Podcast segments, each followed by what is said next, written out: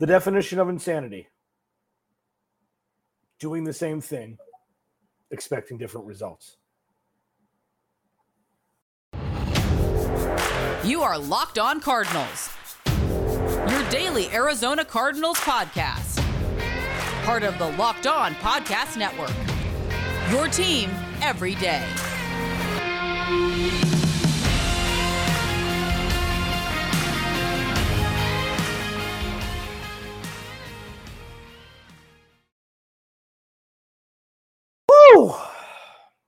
Damn it.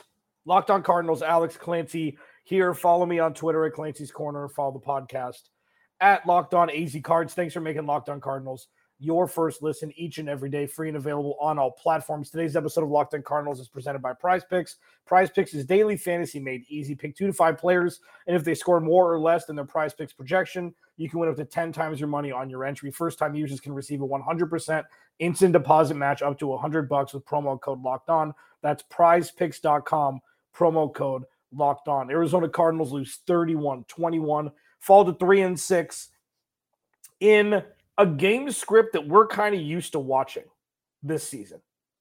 Offense, the only real difference was the offense came out, scored a touchdown for the first time in the first quarter of this season, only took nine weeks, and then just kind of let off the gas. Like they got an A on their first test of the semester and then stopped showing up to class. And it's frustrating for so many different reasons. One of which it makes the defense look really bad. It makes the defense look a lot worse than the 31 points they gave up. It does. And there's a stigma attached to that, especially when the blame pie is people are trying to, you know, figure out the percentage of the blame pie. Who should get the most? The defense constantly gets more of the blame pie than they should. Are they the ones giving up the points? Absolutely. That's just science. That's just what we watch. The defense gives up points to the opposing team's offense. That's the dictionary definition of defense giving up points. And if you're watching the game, offense isn't helping much.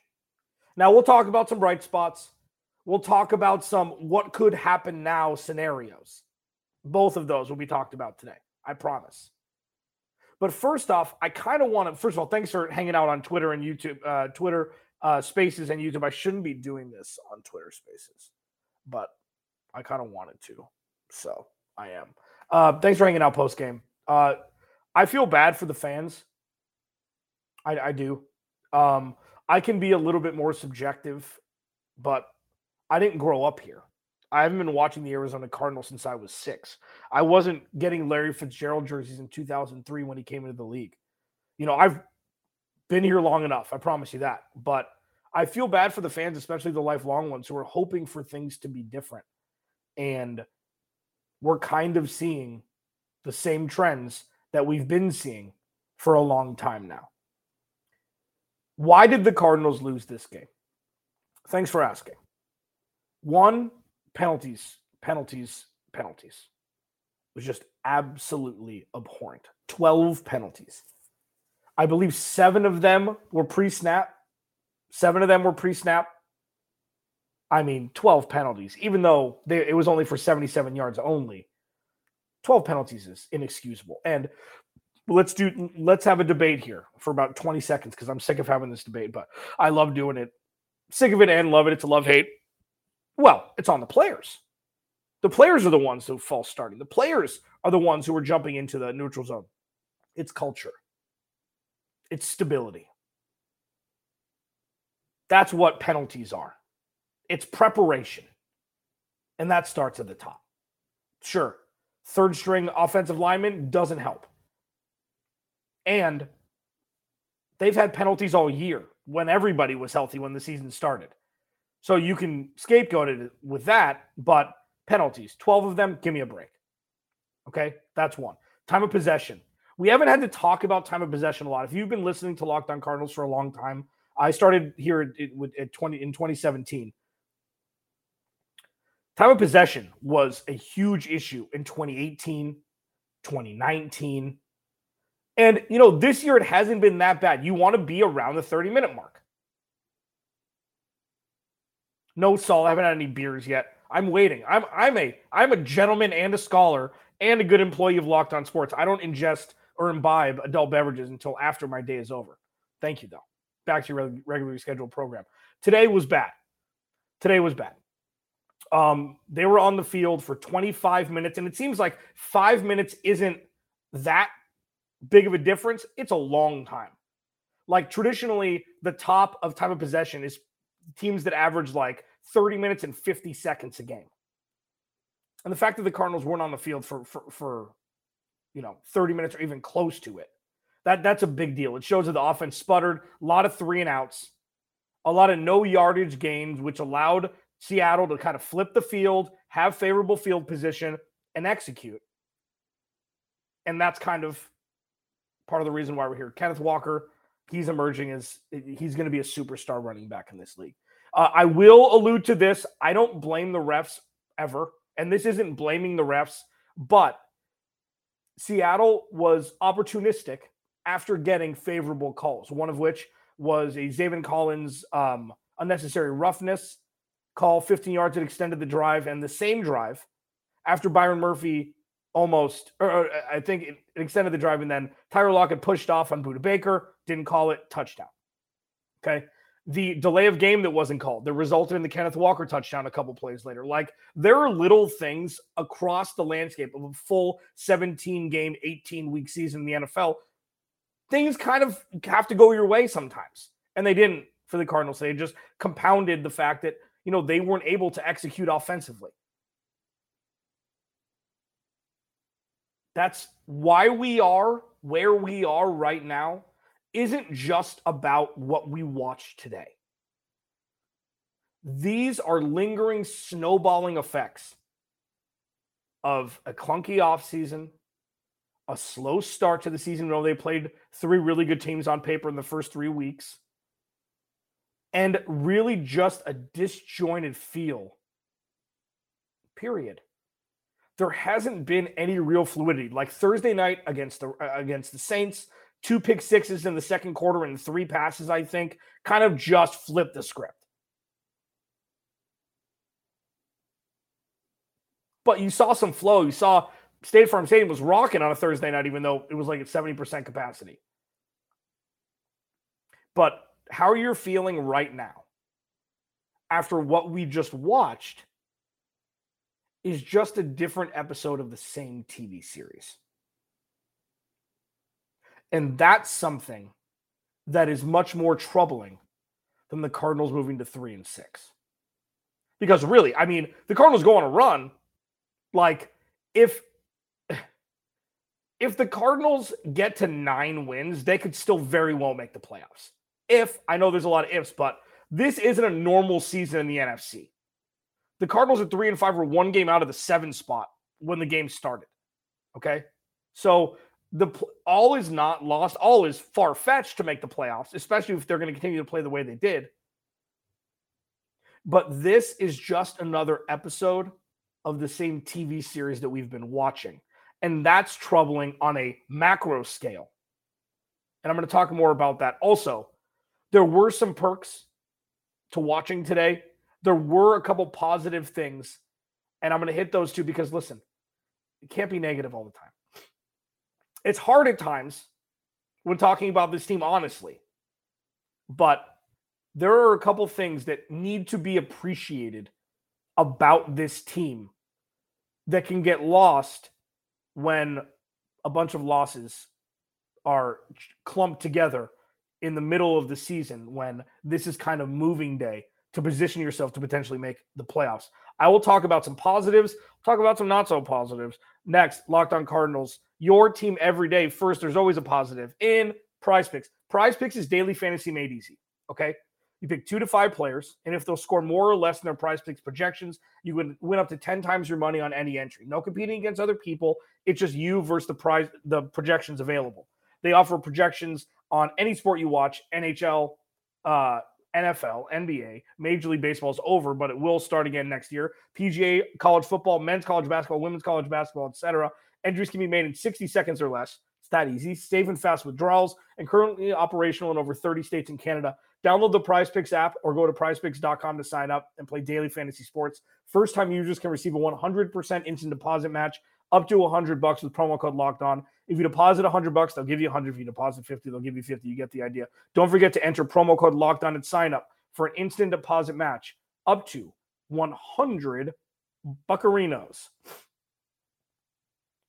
Cardinals lose 31 21. Alex Clancy, Locked On Cardinals. Thanks for hanging out. Thanks for making Locked On Cardinals your first listen. Okay, so macro wise, this is a different episode of the same TV series that we've been watching. Blame pie, whatever you want to do. These games, as the Cardinals continue to lose, are just confirmation bias for what you felt before the game started. People aren't changing aisles at this point. If you think it's Vance Joseph in the defense, you're going to think it's Vance Joseph in the defense because they give 31 points.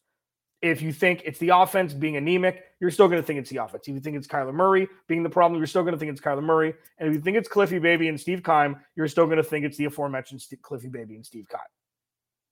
That it's just that's just, that's just the nature of the beast at this point. The fan base of the Cardinals is wild. Like it's wild because I love interacting. Agree with me, disagree with me. I love it. It's probably the best part of all of this. It is because I like to hear what the fans think and I like to either agree or disagree and have conversations. And after what we watched, I'm assuming most people's opinions about why this team is failing didn't change. There are a couple positives that we saw. Zaven Collins, nine weeks in, that was a good draft pick by Steve Keim. Probably should have drafted a different position at you know the position of need that the Cardinals had at the time. But it's not a backhanded compliment. Zaven Collins has emerged as a young pillar of this defense. And I was wrong to think otherwise. Number one. Number two, Rondale Moore is showing flashes of what this offense could be. And you add a Hollywood Brown, Rondale Moore, when used correctly, was a good draft pick by Steve Keim. Not using him behind the line of scrimmage is still one of the things that makes my receding hairline recede quicker. There's nothing that stops a momentum drive faster than negative yardage on a first down play. And the fact that they're using Rondale Moore in front of the line of scrimmage instead of behind it, it's probably the most growth I've seen from Cliff Kingsbury this year. It took seven weeks or six weeks to figure it out, but it's worked. And Rondale Moore and Zaven Collins both are really emerging as nice young pieces for the future of this team. And that is a very, very good position for the Cardinals to be in, in positions of need for the Arizona Cardinals, both of whom. And that's fantastic to see. It is. Rondale Moore in space. I, I if you haven't heard me say this before, um, the most enjoyable, like snackable content that I see in the NFL is Lamar Jackson running in space because he makes it like a it's like putting a snuggie on in the winter. It's just it makes you feel warm and fuzzy inside like wow, that is really enjoyable to watch. Cuz it's like it's so effortless for him, Lamar Jackson. Rondo Moore in space is very close to that. Rondale Moore catching the ball and running in space like, ooh, gives me goosebumps. It's a beautiful thing to watch seeing more of it, him getting all the targets in the second half, it seems, that's a good thing. So Zaven Collins, even though there was a loss, Zaven Collins and Rondo Moore emerging in their second years, respectively, to being strong parts of their respective sides of the ball, that's a very good thing. It's a very good thing. Okay. Some not so great. The offensive line was terrible today. It was terrible today. And the thing that frustrates me is the most important player on the Arizona Cardinals is Kyler Murray. It's the quarterback. It's not because it's Kyler Murray. If it was Colt McCoy, if it was Case Keenum, if it was Geno Smith, doesn't matter. Quarterback's the most important player. If you don't protect the most important player on the field, none of this is going to work.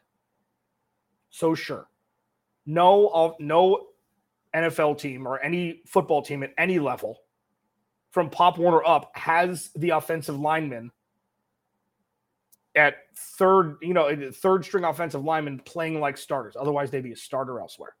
Got it. The issue I have is Steve Keim hasn't drafted an offensive lineman in the first two rounds since 2015. DJ Humphries. Okay. Hasn't drafted an offensive lineman in the first two rounds. He's traded for and signed a bunch. So Andre Smith didn't work. Justin Pugh kind of out for the year. Traded for Cody Ford. Was on IR and then hasn't played great since. But but he, you know, he was an offensive lineman for Kyler Murray at Oklahoma. Okay. Billy Price can't hike the ball to Kyler Murray. So my my frustrations lie in yes, trading for Hollywood Brown, great move. Giving up a first round pick when you needed offensive line and edge rusher and cornerback help doesn't really compute to me. Signing a t- drafting a tight end in the second round, you're pretty much using like Maxx Williams. May as well have kept Maxx Williams and drafted an edge rusher offensive lineman in the second round. This is the definition of insanity that I continue to bring up. Steve Keim does not put the Arizona Cardinals in the best situation to win. He doesn't. The cohesion of the offense isn't there. They've, they're great players, but if one player gets injured, Rodney Hudson's been out five games. There's no contingency plan. And we're starting to see what no contingency plan, but still having to play games because you know when players get hurt that's what we're looking at right now. And that's not like an absolute statement. I know injuries happen, and I know that front offices and coaches and players can't, you know, forecast for three interior offensive line for the Arizona Cardinals to be hurt at the same time. I, I understand all of that. And and this isn't me like, oh, well, you should have 96 offensive linemen, all of whom can play at a first string level Otherwise, what are you doing? You should be fired. That's not what I'm saying. What I'm saying is this happens all the time in the NFL, and other teams adapt. It seems like when the Cardinals aren't playing in a vacuum, when nothing's going wrong and all the balls are bouncing their way, they can't win. Once there's one little smidge of adversity, they fold. We saw it Thursday night last year when AJ Green didn't turn around. That's when the season started to unravel. They won three games, like they went three and two in their next five to get to 10 and two. And then the wheels fell off. But it's like one little thing shocks the system and they can't recover. It's frustrating. So, having said all of that, Cardinals fall to three and six. They're not out of it. They're not, I don't say that flippantly, like they're not. But what comes next, like tomorrow, is going to be fascinating. Like, is somebody getting fired? I could talk about this later in the week, and I will. But I want to get ahead of it now because, look, again, we watched the same thing happen again. We, so we can talk about the, the particulars. Robbie Anderson dropping a huge, what would have been a huge first down conversion, a false start for Robbie Anderson that negated DeAndre Hopkins touchdown, but Zach scored a touchdown anyways. We can talk about Kyler Murray fumbling the ball, which we will throughout the week. Like this is the reaction podcast. Everything will be broken down a little bit more specifically throughout the week as we gear up towards next week in at, at uh towards next week in LA at SoFi Stadium, going up against the Rams. How they lost to Tampa Bay today just absolutely blows my mind. So the NFC is still open. But I want to talk about next is somebody getting fired. Locked on Cardinals, your team every day, free and available on all platforms. Thanks for hanging out on Twitter Spaces and YouTubers. You know, I'm here for you, and I get to talk about Bet Online next. Bet Online is your continued number one source for all betting foot for betting football and the start of the new basketball season. Find all the latest player developments, team matchups, news, podcasts, and in-depth analysis on every game. And as always, Bet Online remains your continued source for all your sports wagering information with live betting and up-to-the-minute scores for every sport out there. The fastest and easiest way to check in on all your favorite games and events, including Major League Baseball, MMA. Well, Major League Baseball is over. MMA, boxing, and golf. Head to the website today or use your mobile device to learn more. Bet online, where the game starts. Alex Clancy, Locked on Cardinals. Thanks for hanging out on Twitter Spaces and YouTube. Um, Cardinals lose 31 21, drop to 3 and 6. Still in the cellar of the NFC West, but all is not lost. Offensive cohesion wasn't there. Defense trying to pick up the pieces. That's what we've been watching the majority of the season there have been masterful drives by this offense. Like, where the hell on the sweet mother earth has that been for the last four and a half quarters? And that's kind of what we saw today. The Cardinals scored six minutes left in the first quarter, touchdown, great drive, four and a half minute drive. It's like, okay, light switched on, giddy up. And then nothing. Then nothing. Their next score was, well, the next score was a Zaven Collins pick six. And then, you know, the Cardinals came down and scored to cut it to three, and the defense just crumbled towards the end because they were on the field for 35 minutes.